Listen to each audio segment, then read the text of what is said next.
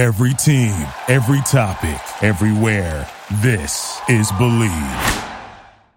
One gift that never gets returned? Trick question. It's three gifts beer, wine, and spirits. And with Drizzly, you can send the gift of drinks right to your loved one's doors. Drizzly lets you compare prices from local liquor stores on a huge selection of beer, wine, and holiday spirits, then get them delivered right to that lucky someone's door in under 60 minutes. And right now, Drizzly is giving customers $5 off their first order. Just enter promo code JINGLE at checkout. Download the Drizzly app or go to drizzly.com. That's D R I Z L Y.com.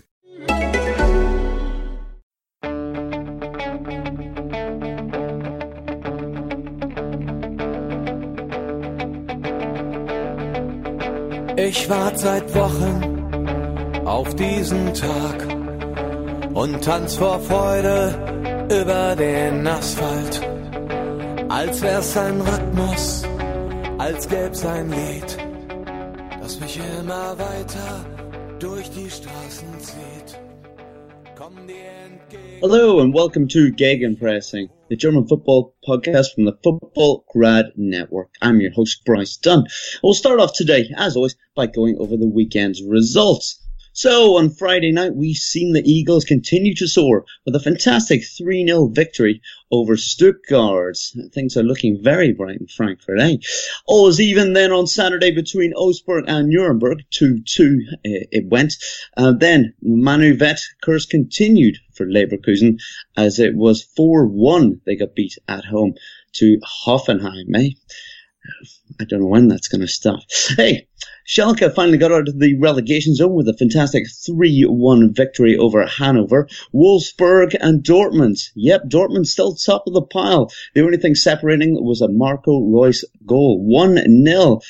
Things not so good for Bayern as it was 1-1 on Ribery's 400th record appearance. Not a happy day for him or the Bavarians. Late kickoff game seen Hertha Berlin nil and two goals by Timo Werner, resulting in 3-0 to RB Leipzig. Great result there in the late kickoff game. Sunday scene, Borussia Mönchengladbach 3, Dusseldorf nil, Dusseldorf were terrible. Uh, final game of the weekend, we seen Mainz 2, Werder Bremen 1. Yep, Pizarro did it again in his 40s. Fantastic. Getting a goal, but not quite enough. So, we're back once again with a fantastic match day and plenty to talk about. Joining me, as always, is Chris Williams. Chris, how are you? I hear you're not too well. Uh, well, I- I'm all right, I suppose. I've got a bit of man flu, if we can still call it that. Um, but yeah, I'm surviving. I'm going to Scotland this week, Bryce. I'm going to Celtic on Thursday, so if I've got any cold, that will freeze it out of me. Yeah, that's it. Rest up before that. You're going to need your energy going in there, eh? That that should be a hell of an atmosphere. Uh, but joining Chris and I, as always, is Manu Veth. Manu, how are you? Yeah, I'm good. Um, busy weekend, but pretty good. How about you, Bryce? You alright? Yeah, not too bad. I went to um, a heavy metal concert last night to see Slayer, so I don't know whether I'm slightly hungover or slightly concussed. So God knows what might come out of me in the next hour. Um, but um, joining the three of us, we we have a fantastic guest on here in Jonathan Harding. Jonathan, uh, thank you very much for uh, coming on the podcast today. Um, and just for anyone that doesn't know, shame on you. Um, what exactly do you do that's related to German football? Oh, thanks for having me on, gents. It's uh, it's a pleasure to be on a, a podcast with, with like-minded foosball people. So I appreciate the, the shout out and the opportunity. I've been uh, working German football, working as a journalist in Germany for the last oh six feels like seven years, um, covering the national team, covering the Bundesliga. Uh, have strong personal ties to the country and the language. So yeah, feels like a, a home from home. I guess probably more of a home than the one I was born in, considering the chaos that now reigns in that tiny island off the northwest of the European continent. Uh, yes, indeed. Well, uh, we're very excited to have you on uh, today, Jonathan. And I suppose we may jump in because we were just discussing before we uh, came on the podcast, didn't we? We have an awful lot of topics to cover. So let's just dive in. Um, I suppose let's start with the Friday night game as we've seen Frankfurt win 3-0 against Stuttgart. Uh, Chris, what a fantastic result and Frankfurt continue to dazzle, especially with that very exciting front three. Yeah, they were. They were excellent. This is a fantastic game to watch. But um, I might counter this, um, guys, with the fact that however good um, Frankfurt were going forward, Stuttgart were horrendous at the back. The second goal is probably the worst piece of defending I've seen all year. Um, it's not only I, when I, I rewatched it, so obviously I watched it Friday night and I rewatched the highlight show earlier on today. Um, and uh, there was a great graphic on the Bundesliga world feed. There was nobody near him for 12 meters. You don't give that player that type of space. And it not only was no one near him for the first, it's when the ball comes out wide and it's clipped back in. It, it's horrendous defending. And um, Stuttgart got a really big job on there um, now to get anything back. But yeah, let's maybe let's not take everything away from Frankfurt. They were phenomenal. I think we were all a little bit concerned about Hütter at first, but his his philosophy now has been um, etched out week in week out. And why I am impressed, and I've said this now for the last three weeks running, but they're continuing to do it a midweek and they're continuing to do it on a weekend. I did worry a little bit with the um, Europa League rhythm. Could they keep it going? But they keep surprising me and they're playing. I, I might go as far as say they're playing the best football in the league at the moment because I've seen Dortmund a few times and they're stuttering. Bayern we all know about, but Frankfurt are just so exciting. Um, watching them go forward, and, and every time they go forward, they look like they could score a goal. Yeah, they really do, don't they? Um, uh, Jonathan, we'll, we'll go to you. I mean, uh, how impressed have you been with uh, Eintracht uh, this season? Obviously, with a coach change uh, in the summer, uh, people were suggesting that maybe they could um, could struggle this year. Yeah, I think I was really worried at the start. I think most people were. I mean, Chris touched on it there. After that cup exit and uh, they're hammering in the Super Cup, I think a lot of people sort of thought, oh, you know, Frankfurt coming out of a, one of their best seasons in the club's history, winning the German Cup. Niko Kovac had done such a great job with that team, and Kevin Prince Boateng looked like a gamble when he was first brought in. He became one of the most important members of the team and the club, became a symbol for the team, became a leader. And I thought transitioning out that's quite difficult. I mean, you, you lose one of your key players. You lose a head coach that had definitely taken you from very little to overachieving, really, especially with that cup final win against Bayern. And to follow up and be successful on, on the heels of that kind of season is very difficult, especially with a managerial change. And I thought to begin with, doesn't look so good, but have to give them a lot of credit. Uh, the way that they've played in the last few weeks and the way that he's been able, Hütter's been able to juggle the front three. And uh, I think it's not always easy to, to handle players like Jovic, Rebic, Haller, Gacinovic, Muller. You know, there are so many attacking talents in that team that he has to get the balance with and get, give them the right amount of playing time and figure out the right kind of combinations. And he seems to have got the absolute finger on the pulse in terms of figuring out who to play when and where to play them because it almost doesn't matter that they have their moments of wobbliness at the back because there are so many teams in the Bundesliga that are susceptible to that kind of attack that they can just outscore opponents. And that seems to be the mindset going forward.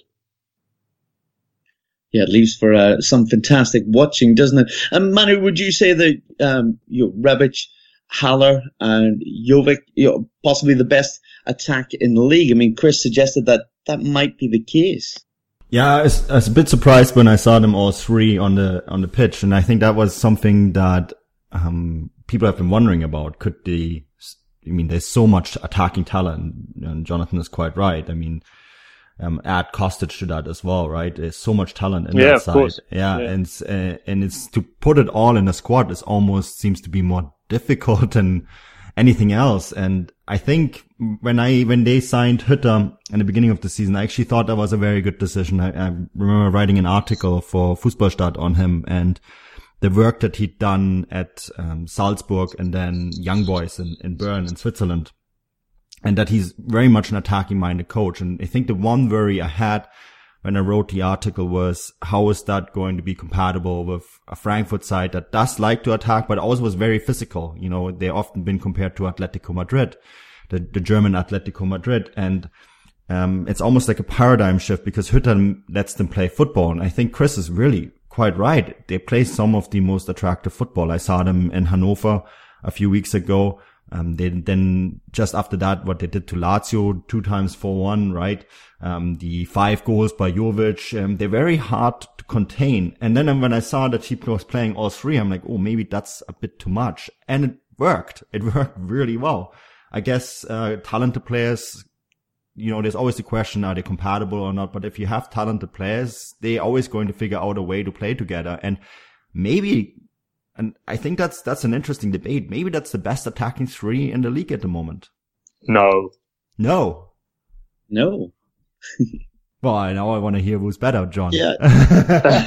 I don't think, I don't think, you, I mean, I think it's fair to suggest those three players. Yeah. But, um, you got to bear in mind the opposition that they've been playing. I mean, yeah, okay, the Lazio game is, mm. is, hmm. is, a fair barometer of where they're at. Um, but, you know, Chris makes the point. You know, Stuttgart are not a team to be considered as a Bundesliga standard. And it wasn't so long ago that this Frankfurt team played Dusseldorf, who are quite, quite clearly a second division team and will be relegated mm. this season. Whereas I think Borussia Dortmund's attack, yeah, there might have been enough occasions this season where Lucien Favre's side have taken the entire first half to get going. But the way that they've played and the strength of mind that they've shown, I mean, I think I was at the Leverkusen game, absolutely crazy turnaround there. The fact that they scored four goals past their best defense in Europe. I mean, I think we can be impressed with this Frankfurt side, but I don't think we should be. Uh... Mm. Although I would say that they've also done it against a side like Hoffenheim, right? That's uh, I think you have to if you have to take the long term form, and we this is the first time we've seen them all three play together, right? So I I would say. I mean, you make a fair point with Dortmund. I mean, putting four past, putting four past Atletico Madrid is hard to beat. But uh, I mean, you see them as the result that uh, Frankfurt had against Marseille, and you saw the, the, the yes, Lazio of course had um, what was in the end three players sent off. Um, so yeah, maybe the judgment is still out, but I think they have, they have a legitimate argument to say, you know, this is, this is probably the most difficult one to contain at the moment. If they all three fit and can play all three, but. I, uh, I think, I think, Manu, I'm, I'm on the side with Jonathan there. Whilst I think they're the most exciting team to watch currently over the last maybe two or three match days. If you look at the strength and depth that mm. Dortmund have got, Sancho, Bruun Larsen, Pulisic, Wolf, Alcácer, Philipp, you know, they can Götze as well, Reus. They can just rotate whenever they want and bring quality yeah, but quality. That's, that's, that's like a whole unit of players. I'm just talking the three together, right? I mean, with Dortmund, of course, like attacking wise, they have a lot more depth. Um, and they have a lot more. Yeah, but even if you took the starting three, even if you took the starting, you took the starting three, I'd still say that right now, Sancho, Alcácer, and Reus. mm. All right. It's hard to dis- it's hard to disagree. I think. Um, yeah, well, I, I, mean, everyone's entitled to their opinion, and we'll come on to the fact that some people aren't allowed their opinions later on in the show because Thomas Muller's wife, you're not allowed to. But um, yeah, I mean, you can go both ways. But I think the fact that we're even having a conversation about Frankfurt having one of the most yeah. exciting attacks in the league is, is a huge credit to them. Yeah, absolutely. Oh, definitely, I, th- I, think you're right there, uh, Jonathan. I mean, if, if we just um, look at it, Chris, as the last eight games for uh, Frankfurt, they've won seven of them. This in all competitions, and, and you you did say that they're they're doing very well because they're they're playing in Europe as well. It doesn't seem to be affecting them in the league recently. But um, how far exactly can this Eintracht Frankfurt side uh, go when we look at the table? They're currently sat in fifth, and above them you've got you know obviously a lot of competition in RB Leipzig, Bayern, you know Gladbach, you know, and and Dortmund, obviously. Could they possibly get into the Champions League? Well, that's a bit of a big ask. Uh, I think Johnson's right as well. Maybe a bit of reality. Look at the teams they played um, and and who they've been beaten by. Obviously, they were beaten by a high flying Werder Bremen early on. Then Dortmund, they drew with Leipzig, who, who uh, looked like they're getting back to their best. Obviously, they were beaten by Gladbach, and then the teams they've beaten Hanover. Okay, yeah, they've beaten Hoffenheim, but it's Dusseldorf, Nuremberg, Stuttgart. Um, sorry, they drew in Nuremberg. Uh, they've got a, a run of games coming up. Maybe not now, but as we get towards the, the winter break, they've got Bayern, um, Mainz, who are playing all right. Leverkusen, you never know what you're going to get on that day. Mm. Um, and they've they've got Schalke next, who I think I saw their game on the weekend. They for once played very, very well. Um, Mark Uth's finally off the mark, so you know he should have had about 15 in that game probably, but uh, maybe it's the wrong time for um, Frankfurt to face Schalke, and and especially with their their trip to Cyprus midweek as well. I think that's although it's not a very long trip, it'll be a tiring trip, so it'll be interesting to see how they come back for that. I think that um, I think I think the Champions League would be a step too far for them to be honest, Bryce. Uh, any side, if you want to go into the Champions League, I think you need a, a couple of seasons in the Europa League to gain your experience and then step up. Otherwise, um, you I think you're going to be out of the group stage and then straight back into the Europa League, which is obviously good for the money side. Um, but for European experience, I, I'd probably say Frankfurt need to spend a couple of years in the Europa League and then maybe have an assault on the Champions League. I think the one benefit that Frankfurt have maybe is that they their group stage will be pretty much wrapped up by the weekend. They get the three points in, in Cyprus and they don't really have to worry about those last two games, right? And that's a huge benefit considering who they're playing um, afterwards because they can really rotate for the Europa League matches. Um, yeah, that's a good point. And then, I mean, they're facing teams that are still playing for points in Europe. Yeah, so. the danger with that though is a team like Frankfurt. I always worry that if you make that decision to go and rotate, that you mm. lose form. And for teams like that, I often worry whether that's more detrimental. It's not always easy for teams like that to regain form. If you say, okay, we're going to play a B team against Lazio and, and Marseille because we've already got the points and we're through then you have to go to Augsburg or whatever it is. You have to, you know, Chris is talking through the, the mm. fixtures there. You have to go and get those results. Is it going to be easy enough for them to, to go and do that? That Frankfurt are perfectly capable of playing a B team in those two Europa League games and then having a serious hangover. I can go both ways, but I always worry for sides that rotate. Yeah, I guess the judgment is out on what they can do. I think, I think too, maybe the last thought that I have on this is that Hütter's Hütter's project was always going to take time, and we maybe just yeah. seeing the early signs. He's just of, ahead of he's just ahead of schedule. yeah, I think so. I really do because I mean that was something when I looked at it because his football is very different than what Kovac's football was. Um, Definitely, and, and that's I think something you know you you stamp that on the side, and I think they have done a lot better than I thought they would um, in the last few weeks. Yeah, absolutely. Credit to them. Um, just before we move uh, past the Friday game, uh, I'm going to go uh, back to uh, Chris Williams and just say you, have always stressed to me that if we're looking at the relegation zone or if we're looking to see how good a team is, give it 10 games. And I've waited, and now it's 10 games. Stuttgart's it it doesn't look good for them. It really doesn't, especially being rooted at the bottom. And you you noted just how badly that defense is do you see that they'll be uh, you know, dropping down a division at the end of the year? Um, of course, we've reached the magic um, ten, haven't we? So yeah, now, we now we've had ten match days, Bryce. We can um, look at the look at the table, and um, yeah, if you're down there round about this time, it's hard to get it back. So especially seeing the way Stuttgart have, have played, even after changing their manager. I mean, the amount of goals they've leaked, um, is it 13? Um, or it might be 11 but it's a lot anyway. It's a four, it was 4 0, 4 0, 3 0, wasn't it? Yeah. So, and they've not even got a goal. I can't see where they're going to get a win. And, and the problem is, is even with the opportunities the likes of Gomez had on um, Friday night, he was missing them. Well, you know, last season he was putting them away. I was in Cologne when, when they had an excellent game and, you know, everything he touches was going in. So it's going to be difficult for them, um, like it was for Cologne last season and Hamburg. Yeah, definitely conceding 24 goals in 10 games uh, and only scoring uh, six.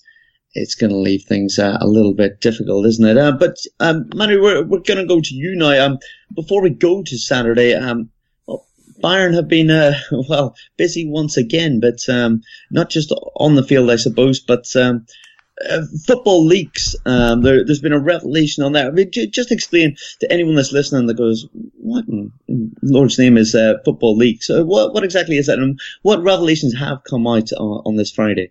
Well, it seems like these days Bayern's match day always starts on a Friday, no matter when they play. Um,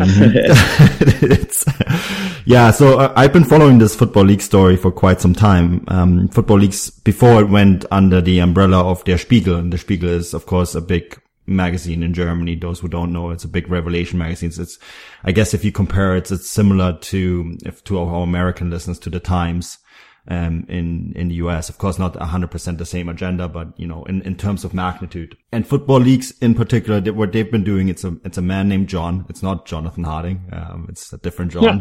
who's been leaking documents slowly, but, it was. yeah, if only it was. The entire world.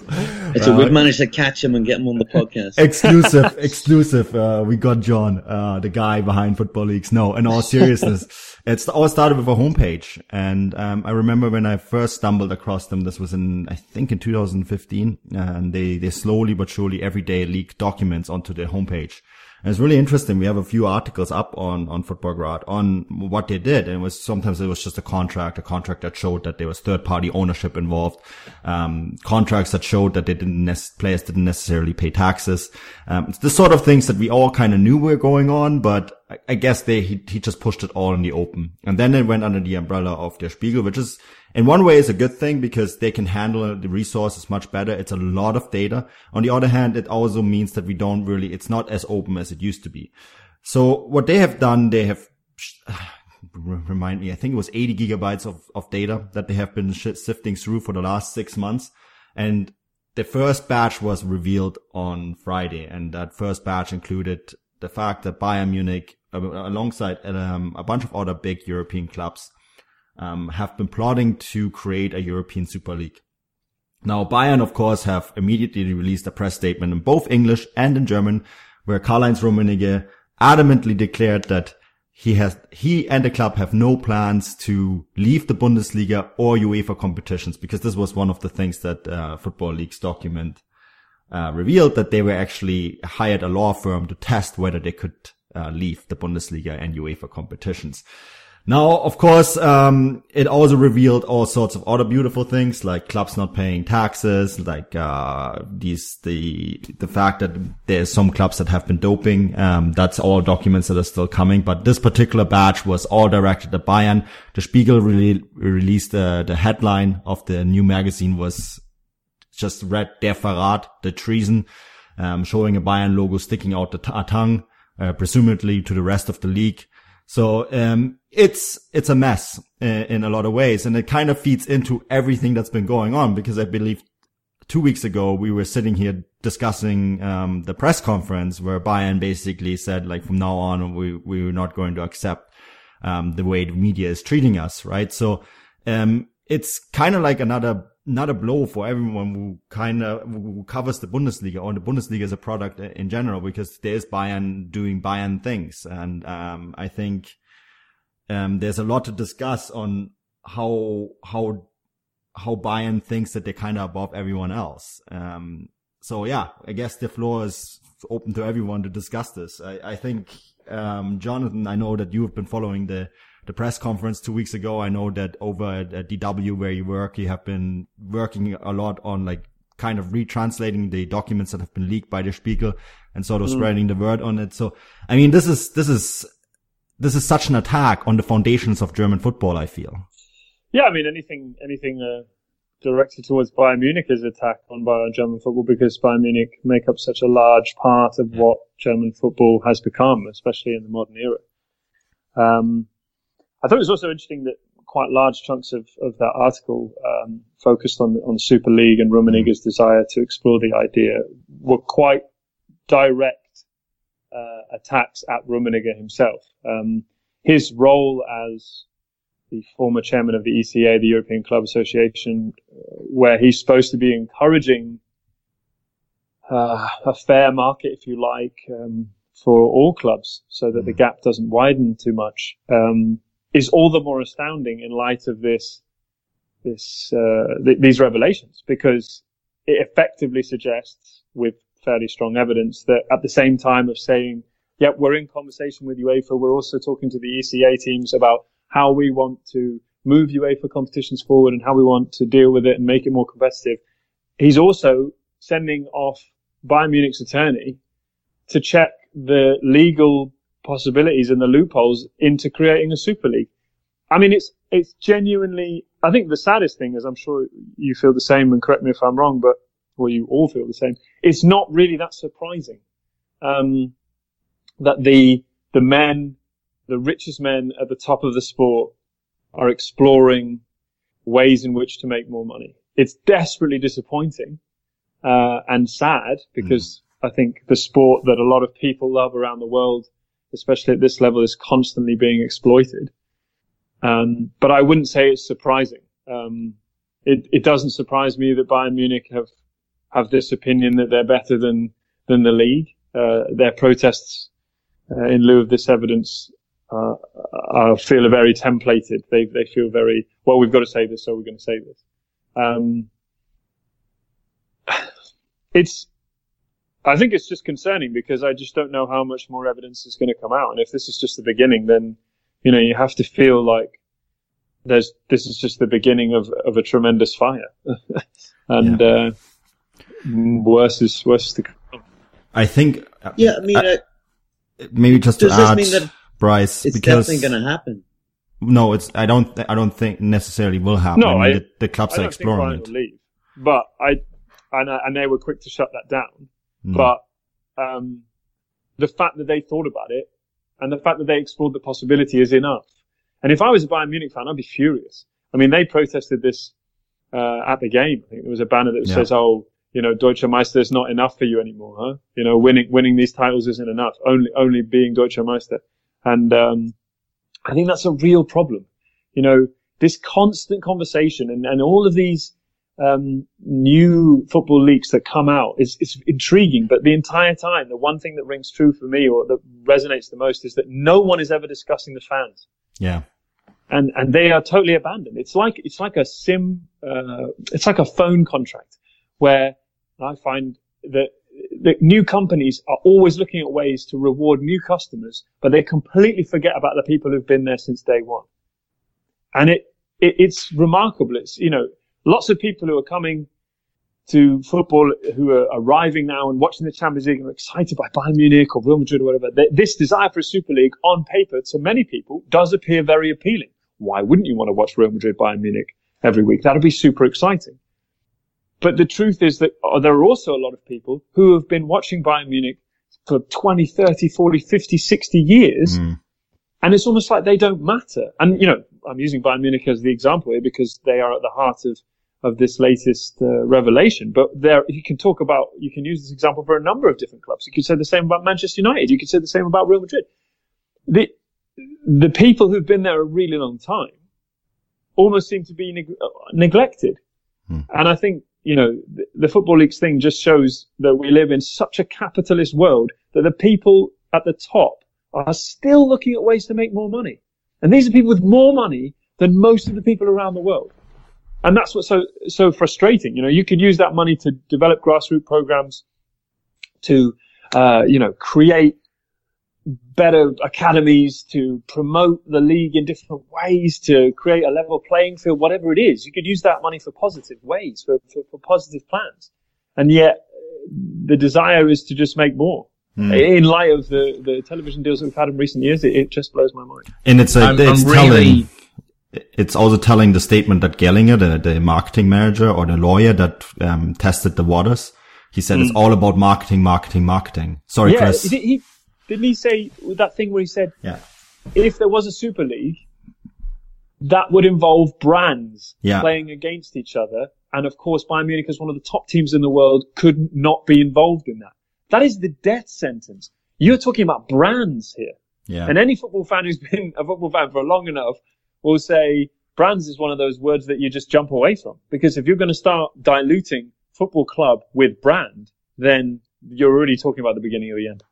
Yeah, I, I, this is no shock to me. And I think it's no shock that it's come out in the same week that La Liga um, hired a marketing firm in America to create a Twitter account to bring us the game, obviously bring US the game. Yeah. They want to take a, a, competitive La Liga fixture. Um, I know this isn't a Spanish podcast, but it, it, it fills in. This is the way football's going. Yeah. They want to take a competitive Spanish fixture onto the continent of America, um, onto a different confederation of FIFA's continent, and, and play a, com- a competitive fixture. Well, how does that how does that stand for, for the fans of both sides of the clubs that it's going to happen to? Now, I know the NFL does it, but I every time there's an NFL game at Wembley, I think, why is there an NFL game at Wembley? Why why is I don't even know NFL teams. This might not even be a real team anymore. They might be defunct. But why does Seattle Seahawks playing at Wembley? That you know what's Wembley got to do? It's all about but it's an example, making the though. brand it's, bigger. Yeah, it's exactly it's exactly that, and I, I cannot imagine mm. anything other than an NFL team coming in the next five years. And that's simply as a result of product placement. If you, and there are a huge number of NFL fans in the United Kingdom as a result of that promotion and those games in the last few years. And you can be sure that the NFL is making a tidy sum oh, in yeah. terms of the promotion and Wembley in turn, you know, one of the biggest, greatest football stadiums in the world as, you know, to look at to maintain it as a result of renting it out. And you get into this horrible situation, as you said, Chris, where it literally just becomes about brands and it becomes about money. And there's very little consideration. Now, you can go down the route of saying, oh, but what about all those NFL fans in London who love seeing those games? And I, I'm, I'm an NFL fan, I, but my team plays on the West Coast. They will never come across because the distance is too far. Mm. I've been to one of those games. I think it was three or four years ago in London and everybody comes. It's a great occasion. But you know, you ask those, you ask those, uh, those Falcons fans or you ask those Jaguar fans, how do they feel? Well, I don't know. You know, it cost them 200 bucks a go when they're at home normally. So are they really going to come across the Atlantic? Yeah. Um, but that's, that's not what they're interested in. You know, that's not, they're not interested in that, that fan base back at home, as you were saying, Chris. You know, that's not what they're, they're about. And that's what this danger is with, with the Super League or with the Spanish League going to America. It's just a move away from the people ultimately who have made football clubs what they are today. If these people don't, if fans don't go to the stadium and they don't pay um, for tickets and they don't buy the shirts and they don't support the club and they don't talk about them and generate interest on them about them online by talking about them, then nobody would watch it. Then there wouldn't be massive deals. So mm. th- this move away is so uh, is so fascinating because it seems to be neglecting the number one core people of the sport. The customers. That's it. Yeah, they're the ones that yeah the customers. They're the ones that get exploited. We see it. We, we see it all over. Um, you see it a lot in the Premier League. Liverpool uh, my side uh, are, are, great at it. They, you know, they're plastering pictures of the Kop everywhere. You come and experience the Kop. Well, it's diluted. So you go to Liverpool home match now, and it's it's it's, it's pretty poor unless you go on a European night. It's a library gets taunted week in week out because the, the the the working class people, and I know it's not a class game, but in essence, it is. It was it was a game um, devised by the working people to let off steam at the weekend. And those people get priced out of the mm. game, and all of a sudden we're back to brands. You've got Manchester United Football Club, not Manchester United Football Club anywhere. It's Manchester United Football Club. It's been binned off the badge, and and it is a brand. It becomes a brand, um, and all that these. 16 teams in conjunction with Bayern Munich, all they're going to do is go into a one-off league, which I don't think would have any promotion, because I did read there was a, a second division that um, at Atletico Madrid and Borussia Dortmund in.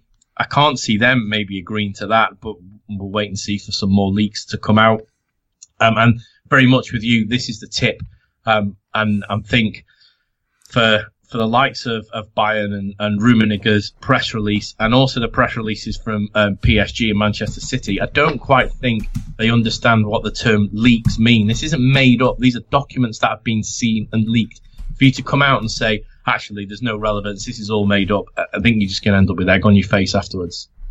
I think there's one positive though. Um, and I think that's maybe a big difference between the Bundesliga and German fan culture and the rest of Europe was the pushback that we saw this week. And we've seen really hard pushback from the fans on a number of things in, in German football in the last season and a half. Um, I mean, how many podcasts have we done now where we, we said like the German fans in this city protested about this or yeah, that and the pushback. And I mean, Bayern fans, I, I thought it was really good the way they push back on this and they've been pushing back on a number of things. And you know, the fact that their, their second jersey is a mint green in order to appease, appease the sponsor Qatar, right? That's really what that mint green shirt is about. Um, yeah. and then the, the, all the posters that they have, paragraph number one, we play in red, right? Because anything, any other color, especially if they add blue, yeah, there's another team in Munich that plays in blue, by the way. So it's, I think that is really something that German football still has. Because I don't think there were any protests in the Liverpool Arsenal game, the two game, two other, two English teams that were listed on the paper. But isn't that because of what Chris just said, that the people who might like to have yeah. a voice are not even there anymore? Yeah. And that's, and, and that's, that's, the danger. And, and, and that's a sad, yeah. a sad point. But if Germany doesn't heed those warnings, then that's my biggest fear because as much as I agree that the pushback is a good thing, German football is very much in danger of chasing down the Premier League too hard. Yeah, and if it does that, it will sell the soul of what makes German football so special. And, yeah. you know, you don't, as you say, you, you only need to be in any number of, of Bundesliga grounds on the weekend, almost any weekend to see their protest against the DFB, to see, you know, fans show how they feel about where money is being used and that, that it's really all about the profit. And the fact that Karl-Heinz Rummenigge in that rather remarkable press conference a few weeks ago spoke about, you know, we're not going to take any of this abuse. And, you know, we, he talked about the German constitution know, uh, remarkable uses of language, really. And here we are with evidence to suggest that for all he was saying about, you know, freedom of speech and not attacking people and not manipulating situations, here is concrete evidence to suggest that's exactly what you're doing. And I think that's what really frustrates so many people. It's this contradiction in terms that always comes around in football and a lack of transparency. You know, if you can't do your job without telling people what you're doing and where the money's going because you, you know that it's not quite by the book or that it's not what the club should be about. It's the beginning of the end. Yeah, not quite by the book. I mean, um, you just have to look at who runs Bayern and um, how they have handled money by the book, right? Um, yeah, maybe... I mean, they don't have a problem. They don't have a yeah. problem with well, they have a problem with the press. Um, they don't have a problem with checking out the European Super League, but they don't have a problem with being paid by Hamad International Airport to have yeah. sponsors. They don't have a problem with going to Qatar, even though the human rights issues are absolutely off the chain. I mean, it doesn't, it doesn't make any sense to me. And, and, and the inability of people in senior positions in, in that club and in many clubs around the world to just take the money and that, how that might reflect on the club's values blows my mind. And it just reiterates this idea of a capitalist world where people are only ever about being number one and making the most money and being, you know, leading in the social media charts uh, and making the most profit. Well, in Bayern, it's in the song "Forever Number One," right? So yeah, well, and that's even in English anyway. yeah, it's in English. well, well, guys, I, I think we've we, we could spend yeah, several say, uh, right, podcasts talking gonna... about this. It could keep up, and I think you took the words out of my mouth or the description, um, Jonathan. In number one, you know, these people are thinking of number one. But anyway, um, number one will be playing uh, number three next week when we see Bayern taking on uh, Borussia Dortmund. Um, I feel we're going to have to touch uh, a little bit on that as we've seen Dortmund win once again uh, this weekend away to Wolfsburg, uh, but we've seen uh, we've seen Bayern uh, draw one one. I don't know about you guys, but when that equaliser from Freiburg went in, I was hearing a little bit of Simon and Garfunkel playing in my ears. But um, we'll, we'll, we'll, maybe uh, not discuss that um, t- in any more depth. We don't want anyone to get banned from the buffet. Um, but yes, uh, Chris, uh, we see the two sides uh, play each other next weekend, um, don't we? The last time um, Dortmund were actually above Bayern in the league when it came into one of these games was 2011, 2012 season, and that is when Dortmund won the league. Um, it, it's going to be exciting, but you know, it, is this Dortmund's time? Oh well, we'll have to wait and see on that. Um, but I don't think they'll have a better opportunity than they've got at the moment. Um, Bayern look can we say they look old? Are we allowed to say they look old? that was one of the, that's, that's that was one of the things in a press conference you can't been say. saying that for years. Yeah, you can't say they got old players. Um, I think the balance of, of old players and, and new players is perfect, by the way, at Bayern. So let's let's wait and see. But I mean, if you're Lucien Favre and you're Borussia Dortmund, especially coming off the back of that result against Freiburg, um, you've got to fancy your chances. The only thing I will say is having watched Dortmund closely, obviously last weekend, um, this weekend, and a few weekends previous to that, is they need to really start hammering home the chances. They're letting too many chances go. Um, 1-0 on the weekend should have been 4 or 5. Um, 2-2 last weekend should have been 3-1 at one point and that game's killed. So they'll have to take the chances against Bayern, but you'll expect them to be massively up for that. Um, and I think the way this game goes, um, normally it's a very, very close game. I don't think we're going to see a, a 4-3 or anything, Bryce. I think if, if Dortmund can take the opportunity that comes, they should be, um, they should be okay on this particular one. But what's going to happen to, to Kovac? You think this will be a massive loss if it happens? I don't think he's going to get sacked, but, hmm. um, I think the Yellow Wall Pod will be pushing out some more fantastic black and white videos. Yes, I'm sure they will be. Uh, Jonathan, I mean, if there's midweek games, obviously um, a, a, rather large one for Dortmund and playing Atletico Madrid.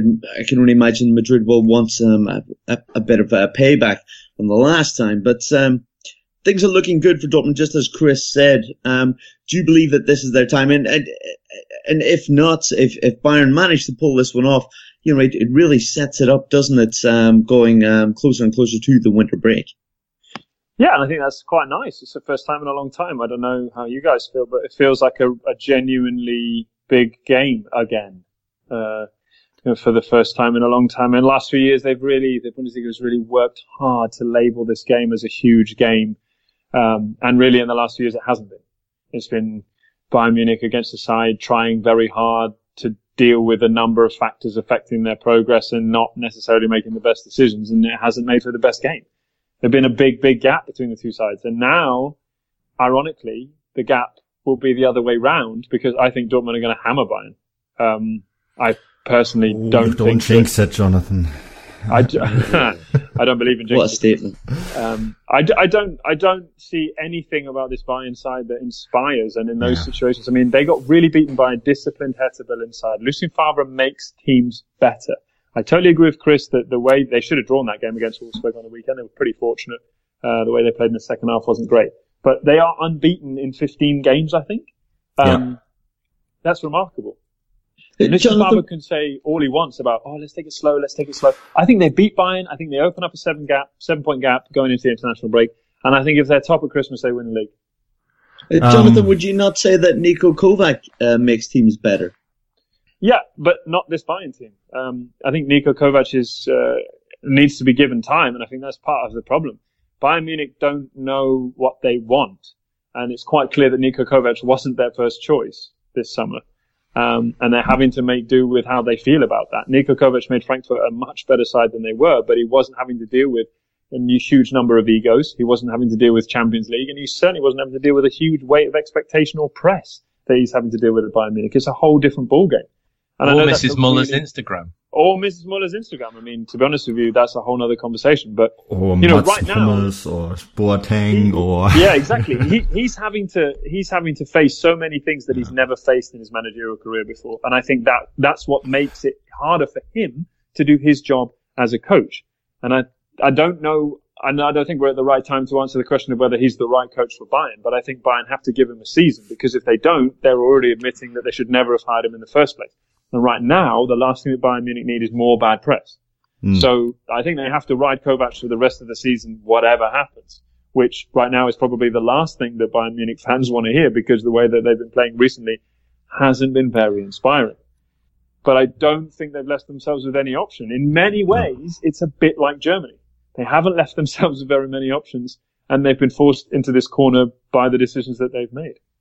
It's interesting that you say that because there's no plan B to Niko Kovac, Jonathan. Uh, But it's okay if they don't have a No. plan B. Like, And it is- it is. time they didn't. I think if they if they reach the Champions League this year, I think uh, you know as long as they don't they don't fall. We have seen that in the past, right, where they made a bad coaching decision and Jurgen Klinsmann, for example, where it wasn't in the end it wasn't about them winning the title. They had to rescue themselves into the Champions League, and Yeah. I could see. I mean, one thing that worries me about for Dortmund going into this match next week is the injuries. I know Bayern have a very similar problem. That's the one thing that worries me. But let's say Dortmund do win that game, then you could see Bayern drop out of the Champions League spots, right? And that's yeah, but I think that's when they get Bayern worried. still finish. I think still finish in the top four. Oh, this, yeah, this no, no. But now imagine good enough to challenge imagine imagine them after the winter break, and they're hovering around fourth or fifth. That's when they get really really nervous, right? Yeah, sure, and and but that's where you have to be be strong because Yeah. who are you going to be able to bring in? I mean, you can go both ways on it, but I'm not so sure that there are very many managers that you can bring in in that situation that will drastically improve the performance of a team, unless something has gone wrong on a personal basis with the way that Niko Kovac is coaching the team, um, and there's obviously interpersonal issues or something like that. I don't think you can sack him. Um, I think we come back to this point. How long is enough for a manager? You know, six months is not enough time, No. especially for a manager that has no previous experience in this situation. Either you give him the experience and you give him all the experience, which is the minimum of a season, or you don't and you don't employ him in the first place. But half-heartedly saying, "Oh yeah, he's our guy," and then four months later being like, "Well, he's no longer our guy," as nervous as you can get, I think that's inexcusable for a club like Bayern. I mean, it's inexcusable for all clubs, but that's just my personal. But uh, Manu, if, if we look at this, I mean, uh, the comments you know from uh, likes of Jonathan and Chris here. I mean, is there any possible way Bayern can win this game? It, it, did you see there being any possible? I mean, obviously Dortmund are in great form. You know, did do you see them causing what would now be probably set as a, a surprise? Yeah. Um, I am. I do think Dortmund are favorites. I am worried a little bit about Dortmund's injury problems in defense, and I also see Dortmund playing Atletico Madrid midweek and Bayern playing AEK Athens at home midweek. Um, you know, Bayern don't have to, even this slow, poor, sluggish Bayern side are going to put two or three past uh, AEK, um, like they did away so they won't have to exert themselves that much. Um, I, I'm, I do think Dortmund are favorites. I do think Dortmund are going to win that game, but that is just the one worry that I have is that midweek game and, um, the fact that there's no Akanji, Diallo is injured. Those are important players for Dortmund and the way Dortmund play. And I think, yeah, that, that just worries me just a tiny bit if I was a Dortmund fan. Um, that Bayern could maybe sneak in a win somehow um, or even draw. I mean, if they draw, that wouldn't be good enough for Bayern, right? But um, I can definitely see them pull something off. Um, I don't think it's likely, but I could see it. We can get anything delivered from furniture to toilet paper. And now, adult beverages with Drizly. Drizly lets you compare prices from local liquor stores on a huge selection of beer, wine, and spirits, then get them delivered right to your door in under 60 minutes. And right now, Drizly's giving all new customers $5 off their first order. Just enter promo code EASY5 at checkout. Download the Drizly app or go to drizly.com. That's D R I Z L Y dot com. Well, guys, um, I think that more or less does it. Um, covering Interklassiker. Oh, it's it's going to be interesting whatever way it goes. Oh, but, um, you said the you said the K word. It's banned. Oh, Sorry, guys. I suppose we'll not see you at the buffet. Um, let, us let's talk about some of the other teams. Go on, Bayern have had enough today, haven't they? Uh, the Bayern fans will be, I was going to say happy, but they're probably not all the comments we've just said. Um, let's talk about uh, Gladbach. Uh, sitting in a second, Chris. Um, they, have recovered after losing to Freiburg um, last week. They, they got back to winning ways um, against Dusseldorf today. I, I, have a feeling that you're probably going to say uh, regarding this game a little bit what you said uh, about Stuttgart in that uh, the opponent that they came up against were not very good, were they? But nevertheless, they're they're sitting in second. I mean, credit to them, right?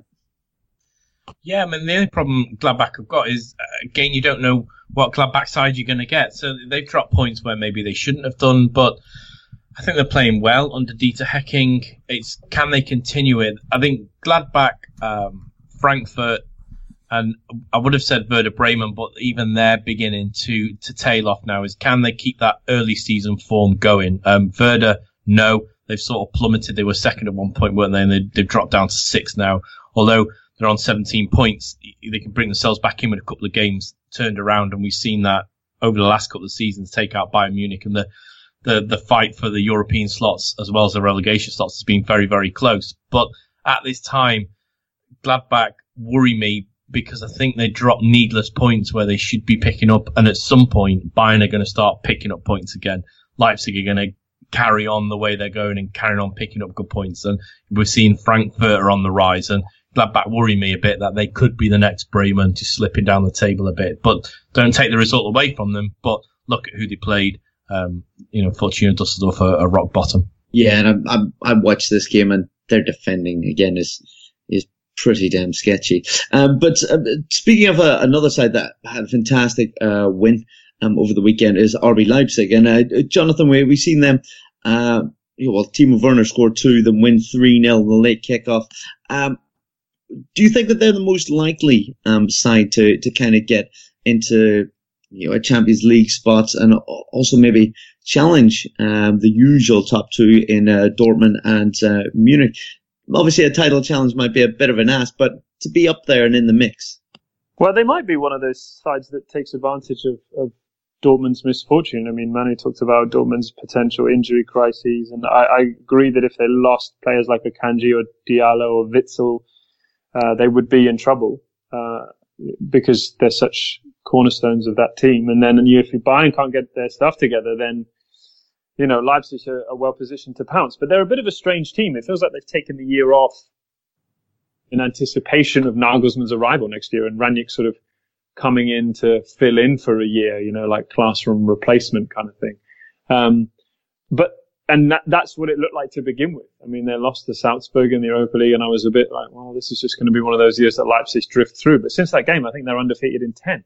And, um, that's pretty impressive. They seem to have got whatever they had at the beginning of the season, uh, off their, off their minds. And I think they're going forward. I think part of their strength is that if Timo Werner isn't firing, and obviously fortunately for them at the moment he is, um, they have such a number of different players that they can bring on to be creative in attack. And that depth going forward is not something that many sides in that top four or five have. I mean, just, Chris just talked about Werder Bremen there.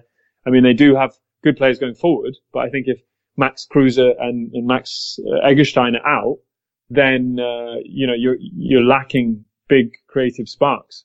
Um, the same could be said for Hertha. If, you know, Duda isn't playing well and Kalou doesn't fire and Bisevic isn't in the right place at the right time, they don't get goals. Uh, and Frankfurt obviously have a number of good players that are working at the moment, but how long is that form going to keep up? There aren't many teams. Uh, and we were just talked about Gladbach. I think of their of their last few goals, I think it's something like uh, Hofmann and and Hazard have scored seven of their last. Um, have scored all of them, and and it, that sort of that dependency, um, you know, that that slightly worries me a little bit about other sides. Whereas Leipzig, you know, they've got um, Jean-Kevin Augustin, they've got Bruma, they've got Werner, they've got Cunha, that guy off the bench who just seems to love scoring from 30 yards. Um, it gives them a number of options. And obviously they've, they've settled, um, under Rangnick and there's no reason why not. They have a tight defense. They've got the best defense in the top, what, six, seven, eight, nine, ten. So, I mean, I wouldn't count them out, but they're perfectly capable of, you know, dropping again and, and going towards a, a fairly interim year, but it could surprise us all. I think with Leipzig, we also have to keep in mind that they're getting reinforcements in the winter, right? The, I mean, yeah, the, I mean, the they've got a players couple of that uh, they feeder, signed. feeder clubs Yeah. in Europe. Yeah. So they're actually getting stronger. Um, I mean, they have been playing very, I think they have been playing very well. The, I mean, ever since that Salzburg game, they've been playing Yeah, very, very good football. And you're so, you're so right. It feels like such, no one really pays attention to them because we're all waiting for Nagelsmann to arrive. And Yeah. meanwhile, Rangnick is playing this fantastic football with them. And, um, and then we I'm have sure to, he'll remind everyone of that. yeah. It's sort of like, you know, boys, I, I'm a pretty good coach. I, I pretty much know what I'm doing. And he's Yeah, exactly. that. He's, he's a lot more flexible than what Hasenhüttl produced because with Hasenhüttl, when I did a, a preview for Leipzig last year, I always knew it was 4-2-2-2. Every game. You know, you could, you just like replace the little a player here and there. It was always the same setup. But with, with Rangnick, that's very different. And, um, yeah, just to add, like they're, they're signing two very good players, um, at Christmas time that are going to make the side even better. Um, so I think, um, this, this is a team that we have to, you know, they could benefit from Bayern and Dortmund going against each other. They're only a point behind, um, the top, the top three at the moment, right? They're only a point behind Gladbach and Bayern right now. They could jump to second place next week. And I mean, very, very good team. But but Manu, do do you think that they will finish? Um, well, first might be a push, as I said, but you know maybe in the top two. Do you do you see that happening? Well, it's happened before. And I mean, we've talked about Bayern. And I think next week is going to be such a, the, the Klassiker, I said the K word, um, is going to be such a big one because it could really set the tone for the rest of the season in, in a sense of where Bayern are going to go and where Dortmund are going to go. And it, I mean, uh, everyone else, um, is playing, is kind of in, in the, in the shadow of those two, right? Um, Leipzig are playing Leverkusen. Uh, we don't know what we get from Leverkusen these days. It's uh, very much up and down. If they win that game, um, yeah, I jinxed Leverkusen real bad. Uh, if they win that game, It's all your fault, man. yeah, it's all my fault. I take 100% responsibility. Um, that's, but let's say they win that game, then they're on 22 points. Uh, you know, and they're probably second. Um, and that is, I mean, after match day 11, Chris said we're over that magic, magic number of games now. Um, we can look at the table and say, yeah, look, this is this is trends. We we know which way the league is going to go. Well, let let's talk about uh, Leverkusen. Um, I'll let you off off the leash, um, or off off the hook, I suppose, um, for the for the uh, foreseeable uh, Manu, and and I'll go to Chris on this one. Uh, they lost to Hoffenheim um, the weekend. You'll credit to Hoffenheim, a fantastic result, but Leverkusen just, I mean, a lot of people predicted including Manu, um, predicted big things for them this year, and it, it hasn't really happened. Sitting in 13th after 10 games, this is surely not where um, anyone would have predicted them to be. Well, they didn't just lose um, to Hoffenheim; they were battered. um, and and Manu's Manu's um, proclamation at the beginning of the season that Bayer Leverkusen will be champions is looking like the worst shout ever. Um, but you know, but watching this game, um, they're still they, they were on top for the first part of it, um, and they're just not taking the chances. Julian Brandt missed a good um, a good opportunity. Um, obviously, had the opening goal was correctly ruled out for offside, um, and and although you know they they would have been um, they would have been off to a flyer, but it's it, I find it hard for for Heiko Herrlich to be getting tons of criticism because they can play some nice football now and again. I just don't think it's firing up front for them at the moment. Um, They've scored 11 goals in the last two games before this.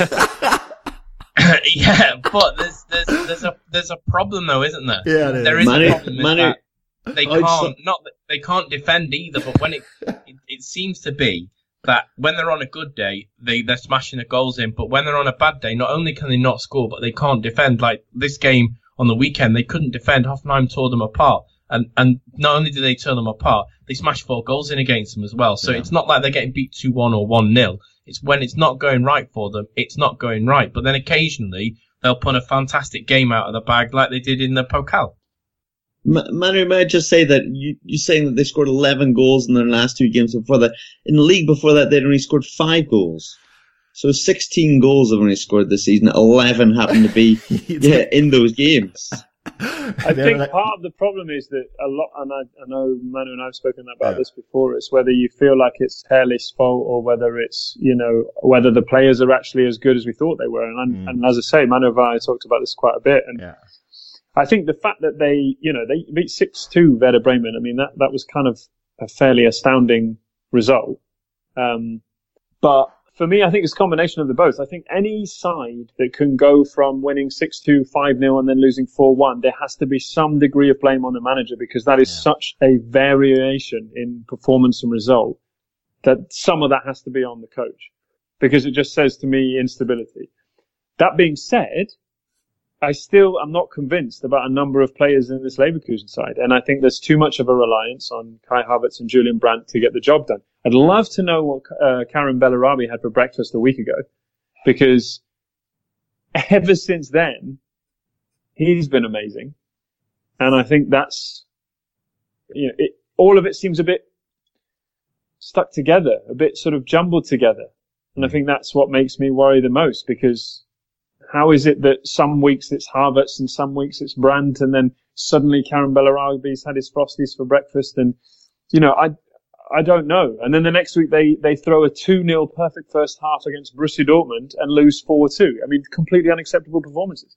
It's, I mean, um, Jonathan, is, is, is that coming down to the coach then? You is, is that what we're suggesting? I mean, or, or I think some of it has to be. I think some of it has to be on the coach. And I know Manu is heavily on Herrlich's uh, uh, sort of criticism bandwagon, as it were. And I can understand that. I think some of it has to go in because any side that plays 6-2, 5-0 and loses 4-1 after that, that's that's got to be something wrong with the setup. Um, but I I do think that some of those players are turning out not to be as good as they as I thought as, as I think we thought they would be. So you know, Jonathan Tah is, is decent, but he's completely isolated. Um, Leverkusen's wing backs are, are not wing backs; they're wingers who don't know how to defend. They're constantly out of position. And at that point, you're playing one goalkeeper and one centre back against all the other teams. Of course, you're going to concede a lot of goals. Is Dominik Kohr really good enough to hold a midfield? I, I love Sven Bender and Lars Bender, but those guys should really stop playing because their bodies are completely ruined.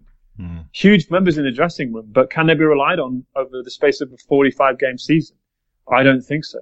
Um, you know, you, you're working in attack, sure, Kevin Volland's great as a defensive forward. Um, Alario still finding his feet. Great width out wide with you know Bellarabi and Brandt and Havertz and all of that, but it's not enough. There has to be more balance. And Leverkusen have had enough money and had enough. What about Paulinho? Supposed to be an amazing player that they signed for whatever it was, 20 million, 18 Yeah. million. Yeah, you're right. But that's, that's management for me though, Jonathan, right? I mean, you, you, you, you mentioned a bunch of things there, um, and maybe it goes beyond Herrlich. It goes to Völler as well, who's, who's in charge of setting up this team and Jonas Boldt, right? Who put, who, Yeah, absolutely. Who, who recruits the players. Um, I, I do think that Tah is a very good center back. I still think there's a lot of potential there, but I mean, you're Yeah, quite right. But he's And- isolated. yeah, he is. And you look at the results, and this is a really good example. Um, they did win against Bremen. Kohfeldt, I, I'm not sure he's actually as good of a manager as many people make him out to be. And Dieter Hecking, I, I, I mean, you know, people who listen to this podcast know I'm not the biggest fan. So he, he, they beat them. And then of course the first coach that that has a little bit of a tactical knowledge in Nagelsmann He's like, okay, well, this team has weaknesses there, there, there, there. And I know Herrlich is not very good at setting up this section in that area. Boom, they're done. Right? Yeah. So, I, I mean, if it comes to just, when, when Herrlich plays against a manager who's just as good as him, um, his talented side wins. But against any manager who has a little bit of clue, he loses.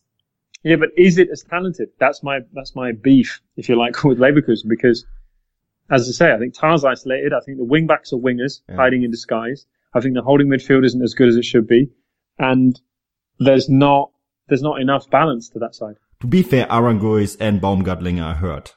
Yeah, Those are probably the two most important uh, holding midfielders in that squad. Yeah, that's Well, well, guys, uh, just uh, one last thing before we wrap it up here. We've only got a few moments left. Um, uh, Jonathan, we we we've seen this result. Um, obviously, we talked about Leverkusen uh, and um, you know their downfalls, but you know a, a fantastic result for Hoffenheim uh, and Julian Nagelsmann. I mean, just I mean, we always say uh, good things about Nagelsmann, but he he really is just that great a coach, isn't he? At the age of 31, you know, to come in not having managed before with uh, you know a side like Hoffenheim who were on the verge of almost relegation, and, and now they're consistently in Europe. I mean, RB Leipzig, you know, it's it's very exciting times um, ahead for them, and it should be a good season for Hoffenheim once again under him.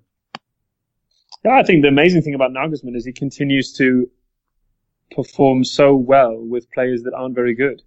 I mean, or that, that shouldn't be as good. Their collective strength is so impressive.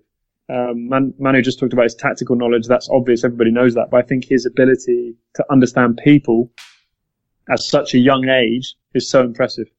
He, he knows how to get the best out of Reiss Nelson. He knows how to turn Joelinton from an Austrian league striker to one of the most devastating counter-attacking forwards in the Bundesliga. I mean, that is all on the manager. And year after year, he loses big players and he steps up and brings in these new guys. I mean, very exciting to watch him in his final year at Hoffenheim and very exciting to think about his potential next year at Leipzig. I think you've hit the nail on the head there, Jonathan. That's uh, we saw that last year, um, and even the season before, with run to the, you know, the Champions League place, um, the, the playoff place they got is somehow the sum is always greater than the parts within. And, Yeah. Um, he's going to have the opportunity at Leipzig maybe to make um, the parts as good as the sum. So it'll be interesting to see what he does. Yeah, absolutely. Very exciting times for uh, RB Leipzig uh, next season when he comes on board. But guys, that more or less does it for this week. Um, Jonathan, um, thank you very much for coming on the podcast. We greatly appreciate it. And we- we'd like to get you on in the future if you're available. But um, we always um, end the, the podcast by giving um, our guest uh, and the two guys an opportunity to maybe um, direct our listeners' eyes towards uh, whatever you've got going on. Is is there anything you've got coming up that you'd like to promote? Uh, no, it's just, well, thanks for having me on. It's always a pleasure. Um, not working on anything massive at the moment per se, but, um, I'm on Twitter at JohnBlog66 if you feel like my ramblings are worth following. And yeah, I just appreciate, appreciate the time and, uh, the chat with you, gents.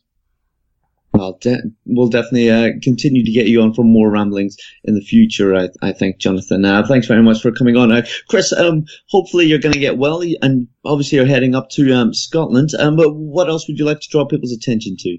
Um, that's just it, Bryce, at the minute. And I, I say I'm heading up to Scotland. Obviously, we've got the um, the the weekly accreditation sweat. So I'll find out tomorrow if I'm actually going to Scotland. Uh, so by the time this pod comes out, I'll know whether I'm going up north or not. But they've been good to us before in the past. Celtic obviously was up there for when Bayern visited last season. Um, we seem to have good relations with them, so hopefully. Some people say when it comes to a cold, you know, it's best to sweat it out. So might help anyway. Um, uh, Manu, what have you got going on? Obviously, Futbolgrad are always busy. Yeah, yeah. Um, so Chris mentioned it. Champions League, Europa League previews, they, they're coming out.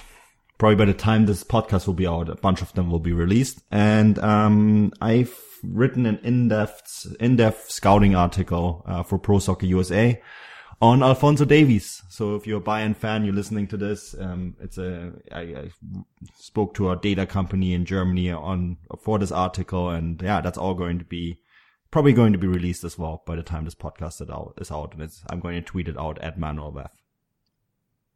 Fantastic. And yeah, guys, if you're on Twitter, go to at Futbolgrad Live. There's going to be plenty of articles, um, you know, match reports, everything you could possibly want. Fill your boots with football uh, this week. I hope you enjoy the European games midweek. And then, yes, we'll be back next week to talk about that big game between Dortmund and Bayern Munich. Um, very, very exciting, eh? What way will it go? Uh, I've been your host, Bryce Dunn. You can follow me on Twitter at Bryce Dunn11. We always appreciate you uh, tuning in, um, and we say thanks once again and auf Wiedersehen.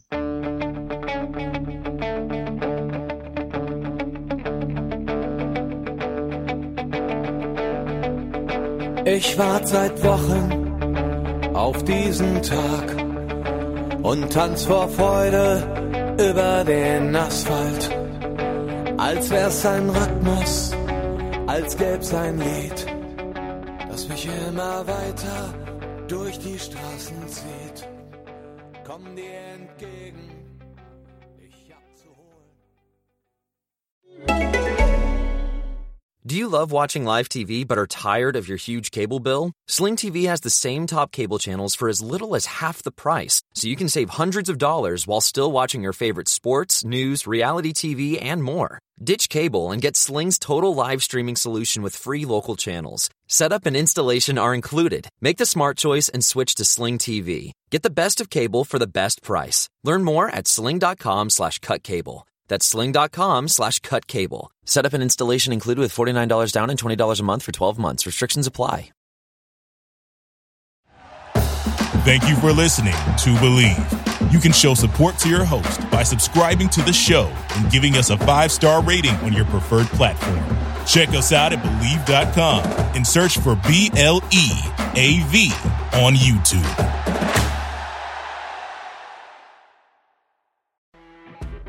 You know, when you're listening to a true crime story that has an unbelievable plot twist that makes you stop in your tracks? That's what our podcast, People Are the Worst, brings you with each episode. I'm Rachel. And I'm Rebecca. We're identical twins who love true crime cases that make you say, didn't see that coming, and we hate the people responsible for them. Listen to People Are the Worst now on Apple, Spotify, or wherever you get your podcasts.